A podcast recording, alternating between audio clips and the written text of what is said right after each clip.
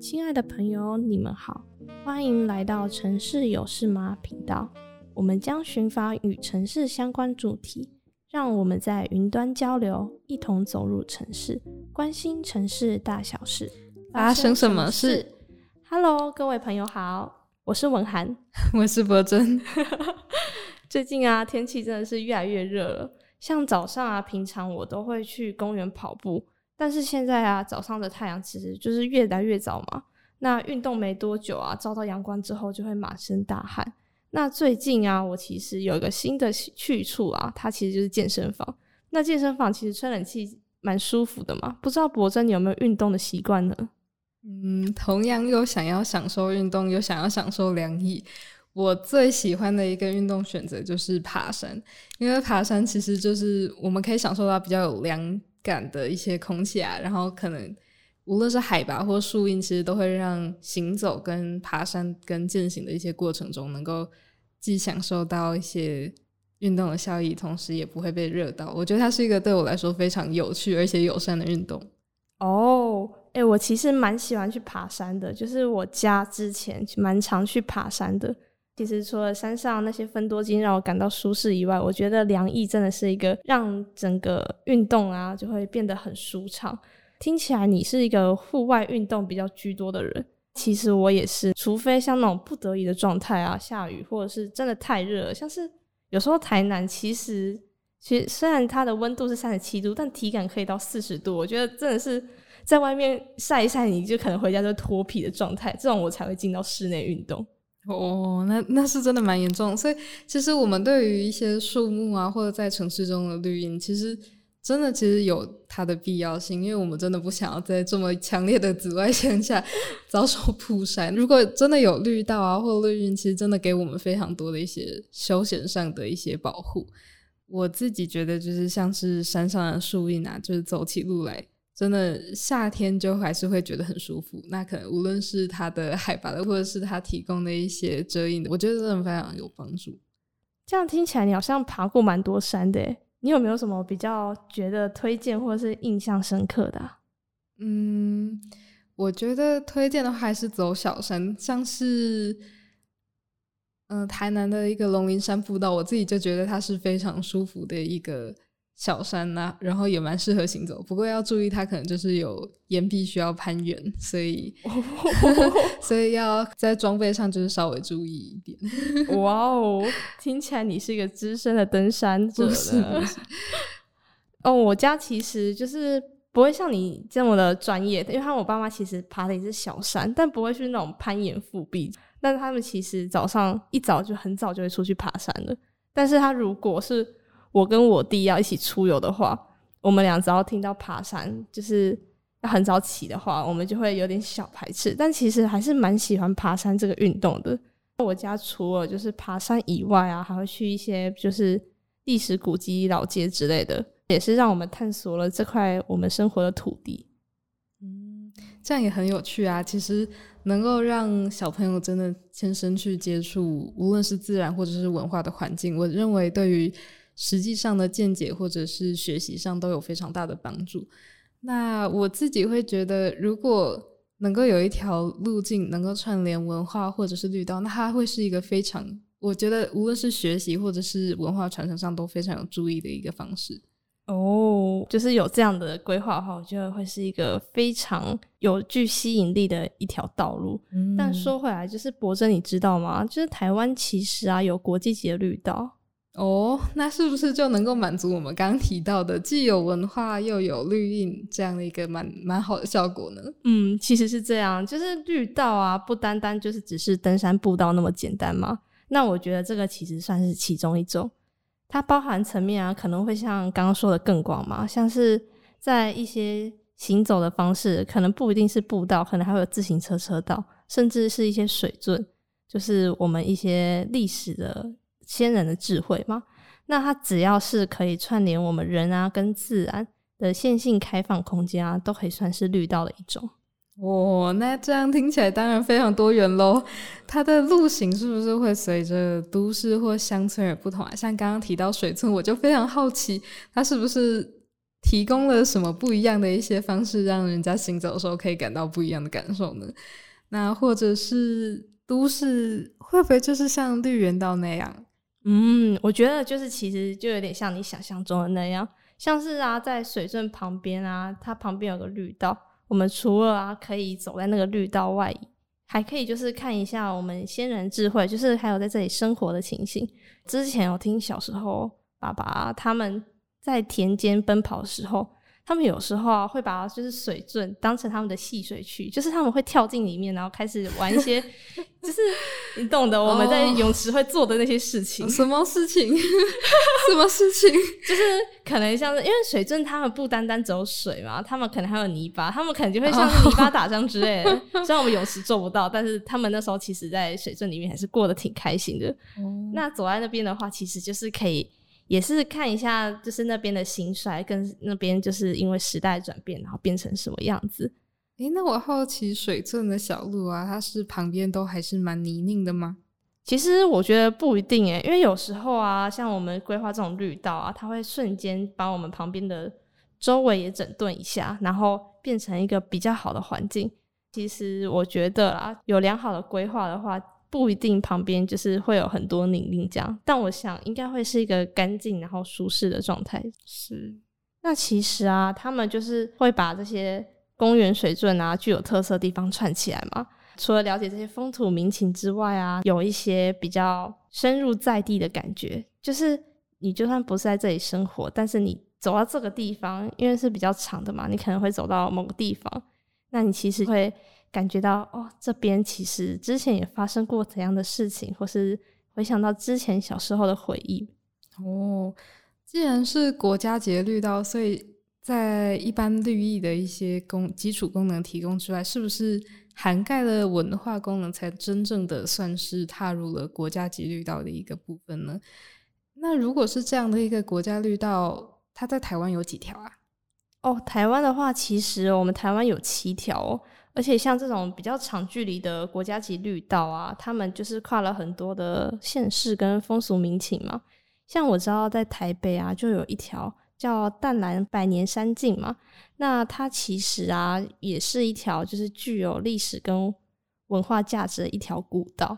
那我们比较近的话，台南啊，其实有一个比较有名的，不知道有没有听过，叫山海镇的国家级绿道。我记得你是台南人对吧？就是你有去过台江国家公园吗？哦，你说山海圳绿道其实从台江国家公园延伸，继续延伸出来吗？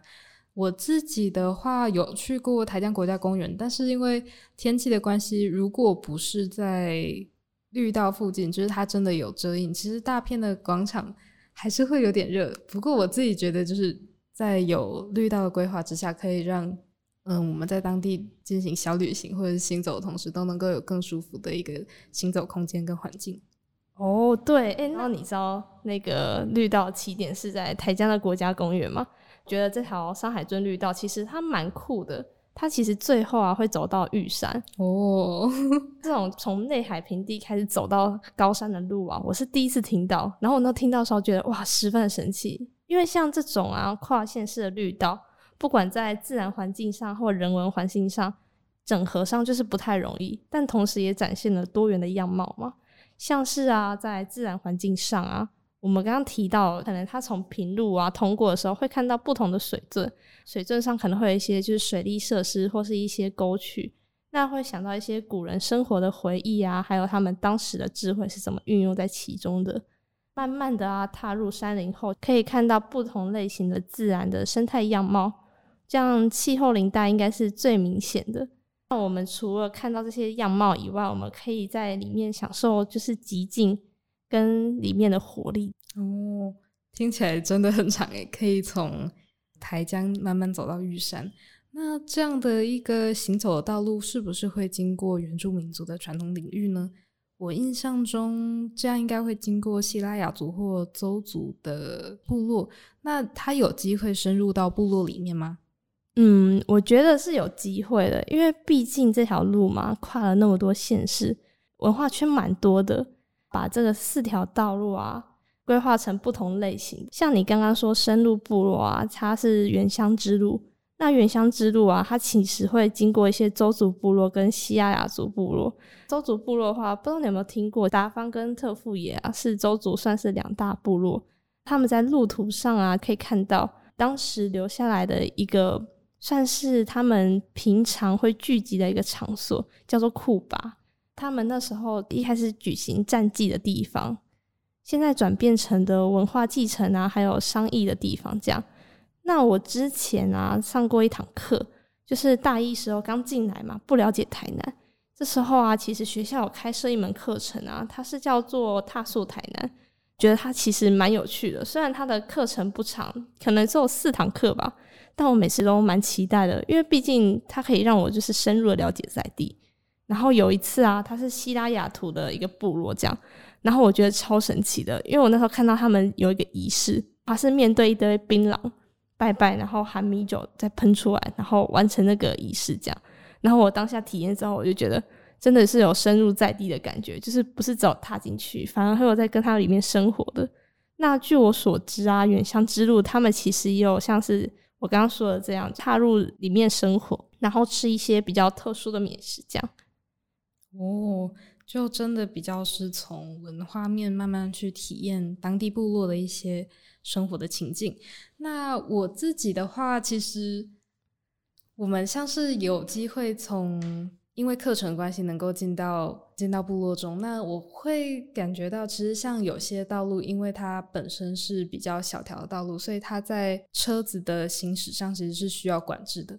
那在这样的过程中，其实就慢慢能够感受到，像是进到部落的路程跟我们平常在行走路程的的一些不同。我自己就觉得它非常的特别，那同时我也认为它可以是原乡之路带给我们不一样感受的其中一个过程。嗯，我觉得就是一个你可以从一个过程，就像你的交通工具慢慢把自己变成最原始的状态，然后进入那个部落，然后开始享受那个部落的原始的生活。那除了原乡之路啊，其实还有其他三条路，这分别是内海啊、大圳跟圣山。因为啊，我们的山海圳，它其实跨了四大族群的文化圈嘛，然后串联了三个国家风景区。那他们呢、其实分成这么多路，都有他们各自的故事。像内海之路啊，你走在那条路上啊，可以看到台江内海一些历史文化。因为台江内海啊，本身原本就是我们台湾的西南沿海，那跟我们台湾所组成的一个水域嘛。后来啊，泛滥之后就开始变成了平原或是湿地，那边的人就可以开始做一些使用，像鱼温啊、养殖这样。走在一些内海之路上，除了看到生活民情之外啊，你还看到一些自然生态，像是啊湿地或是蚵棚，甚至是红树林这种，就是比较丰富的自然生态。那因为它相对也靠海，所以部落他们其实也会祈求神明保佑他们出海顺利。传统庙宇的文化，其实在那边地方也是蛮可以见到的。哦，原来内海之路是这样。那大圳之路听起来就是田野间跟水圳旁边的小路喽。在这里的话，应该是跟嘉南大圳有关，嗯、因为我记得嘉嘉南平原其实是靠嘉南大圳灌溉滋养的。刚刚有提到水圳旁边的小路，我认为它应该就是其中之一吧。嗯。它就是其中一个，没错。那其实啊，就走在那条路上啊，它可以看到原始先人是怎么样去运用跟传承这些智慧的。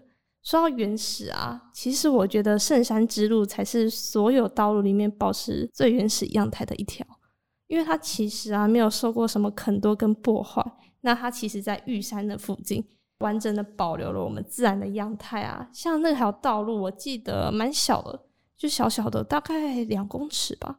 道路两旁其实有很多很多，就是珍贵的树木，走在其中啊，其实会感受到身心非常的舒畅。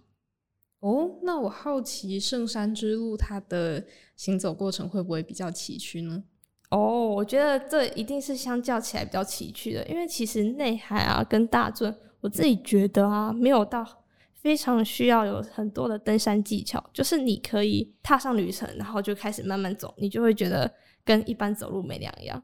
但是我觉得只要进到就是后面刚刚两个的原乡跟圣山之后，因为它是慢慢进入到山里面的，就是它其实需要一定的体力跟可能会有一些装备的需求。哦，那这么长，其实从平地内海往上走到玉山这样的一个过程，应该有一百多公里。嗯，其实他刚刚讲到这四条路嘛，真的是有这么的长哦。以单条路线来说的话，刚刚讲到那个大圳之路其实是最长的，沿线总共是一百七十七公里嘛。刚刚有说到山海圳啊，它其实会登到玉山，那海拔高度甚至会高达就是三千九百五十二公尺。哇！如果从头走到尾的话，真的是一个非常厉害的壮举。其实啊，我觉得他们在道路规划一开始的理念非常的好，灌输一个理念就是千里始于足下嘛。那从你家、我家，甚至是学校，就是什么地方都可以是开始行走的一个起点。那其实你走累了往回走，就是一条回家的道路。在多元运具的使用上啊，其实它也不会限定说你一定是要走路，然后那条路也是专给走路的人走这样而已。他们其实还有添加一些多元的运具嘛，像是脚踏车或者是接驳巴士这样。哦，诶，那这样其实它道路很长啊，然后能够涵盖的一些像是接驳巴士，其实都不只是地方参与就能够完全制作而成的。那我还蛮好奇，这么长的道路是，诶，在台江的话，是不是就是大庙新学他们的执行长？跟千里步道协会的执行长一起共同完成的呢？哦，对，就是其实啊，他们台江的时候有在想，他们一开始其实是爱乡护水的行动。那那时候啊，你刚刚说到理事长他们啊，其实啊是一个热爱台南土地的人嘛。他们那时候就是以朝皇宫为他们的中心，然后开始做发想。那在一开始的时候啊，这个想法其实是在理事长的心中发芽。刚刚有讲到，他们是以朝皇宫为中心嘛？那主要是在最之前的时候，一九七零的时候，其实台江内海受到比较严重的工厂排放废水的污染嘛。因为水这种东西其实影响的很深远。那时候刚好进到了嘉南大圳里面，然后他们开始觉得这是一件需要被大家知道的事情，而且我们应该好好的爱护这些水源。那那时候他就是希望这块土地这么好，可以被更多人了解以外，他还是成立了叫台江的河流读书会。这个读书会啊，主要是通过行动学习，然后保育河川跟认识土地。在后面的二零零七年啊，就是台江的社区大学台江分校，以刚刚说到的朝皇宫为中心，开始规划了四十五公里的自行车车道。图啊，其实都可以看到一些海口的湿地跟宫庙。刚刚说到的这个自行车车道啊，其实也是刚刚说到的上海圳国家级绿道的前身。哦，那感觉是不是还有其他部会的一同协助呢？因为民间力量虽然非常重要，可是如果真的要做出比较大型的一些设施跟配套措施，是不是还是需要政府部门的介入呢？嗯，我觉得这种就是多方协力是必要的过程嘛。因为在一开始的时候，理事长啊，他其实是想要在大圳旁边种一些绿色植物，形成一个绿色隧道的规划，让孩子啊可以在里面走来走去的时候，也可以顺便学习。那从那条路其实可以，也可以走到水源头跟水源尾，让孩子们知道就是这条路的辛苦之处，让他们珍惜其实一滴水来到他们面前是有多么的不容易。那其实我们可以也是把它转成就是一个转型正义，因为河川啊如何去保护跟整治是现在公民需要去重视的嘛。那时候的执行长，也是开始努力的去植树跟向上提议建议，就是去做一些污水处理的改善动作。哦，那这样无论是前面提到的植树，或者是污水处理厂的建成，它其实都会需要一定的。程经费跟程序，那到底它是怎么做成的呢？哦，我觉得这个问题真的是非常好，因为我觉得在一开始的时候一定就是很辛苦嘛，因为他们当时毕竟只是一个地方公民，地方公民其实我们都知道，如果要向上发声，可能会很单薄。如果像没有公部门或是协会的协助啊，他们心中的理念其实啊没有办法那么快的实现跟达成。后来啊还好，当时的台南市水利局局长啊有倾听民意，在后来的市长跟一级首长的支持下，就是有成功的建置了污水处理厂。那像我们刚刚说到的这些整治污染啊跟种树，都会是后面国家级绿道很重要的基地。哦，说到国家级绿道，我们刚刚说到了绿道跟文化的一些串联，那它又是怎么从一个比较地方型的小型绿道，然后可能在规模变大之后变成国家级的绿道啊？哦，我觉得这个要讲两个关键人物，就是刚刚讲到的小台江读书会是其中一个嘛，那另一个其实就会是千里步道协会，因为啊，就是在地方。这种小台江，然后启动的爱乡护水行动的时候，刚好啊，二零零七年的时候，千里步道协会，它也在台北，就是全面推动了一南北呼应这样。哦，那这样的一个文化的串联，其实能够带动的是路网上跟路径上都能够有更多文化上的交流跟串联。我觉得这样应该非常的有特色。那好像也是真的是因为这样。达成了一个国际级、国家级的一个嗯、呃、绿道的一个形塑呢。嗯，我觉得他们两个合力，那在二零零七年倡议的时候，他们一起去解决了当时所面临的难题。那我觉得最重要的是，因为地方政府其实也看到了民间的一个期待，就是一个希望，从我们的台江绿道，然后变成了台南山海圳，然后再变成了山海圳的一百七十七公里。其实啊，除了那两个关键人物以外，还有一个就是比较重要的关键计划，在二零一七年的时候提出的一个绿道国家级的网络纲要计划，那其实是国家发展会提出来的。那在二零一八年的时候，刚好也通过了这个处议。那在后续，就是农委会跟林务局开始在二零一九年邀集了山海镇的连线一百七十七公里的所有的中央单位跟地方机构一起开始规划。嗯，这样听起来就有两个形塑国家级绿道的关键。那第一个部分是地方的形塑，包括了由下而上的民间参与跟地方感凝聚，让更多人有机会、有能力去关心跟形塑这样的一个地方的绿道。那同时呢，政府之间的一个水平以及垂直的联系，都是能够让这个山海镇绿道实际行塑起来的一个关键。那刚刚提到的一个民间参与呢，像是吴执行长跟千里步道协会他们的倡议啊，都可以让政府有机会接触到民众他们的一个希望跟诉求。政府之间呢，则能够透过着手规划跟其他部门做联系，并透过后续的一些行动，真正达成这样一个步道的一个形塑。那如果地方啊跟中央都能够取得共识，我认为它真的是一个非常有利而且非常好的。地方跟政府，然后民间跟各个其他部会的一个共同产出的一个非常好的结果。其实从绿道的建构啊，就是可以看到民众由下而上的倡议嘛。那他们的活力持续啊，可以发现他们变成一个改变的力量。那在整体的完成啊，其实除了民间的行动外，中央政府其实有四套的措施，会是达成最好结果的一个动力。那除了这个以外啊，其实啊，在绿道的建构上，并非也只是提供一些休憩的场所，更是建构一个环境还有文化的传承，那升华我们在这边的在地记忆跟他的智慧。亲爱的朋友，如果你们喜欢我们今天分享的内容，也对城市有关的话题感兴趣，欢迎订阅我们。你可以在 Podcast、YouTube、Instagram 搜寻“城市有事吗”或是 Facebook“ 都美工作室”。若有任何对于主题的想法或是建议，欢迎留言给我们。你们的回应是支持我们做好节目的动力。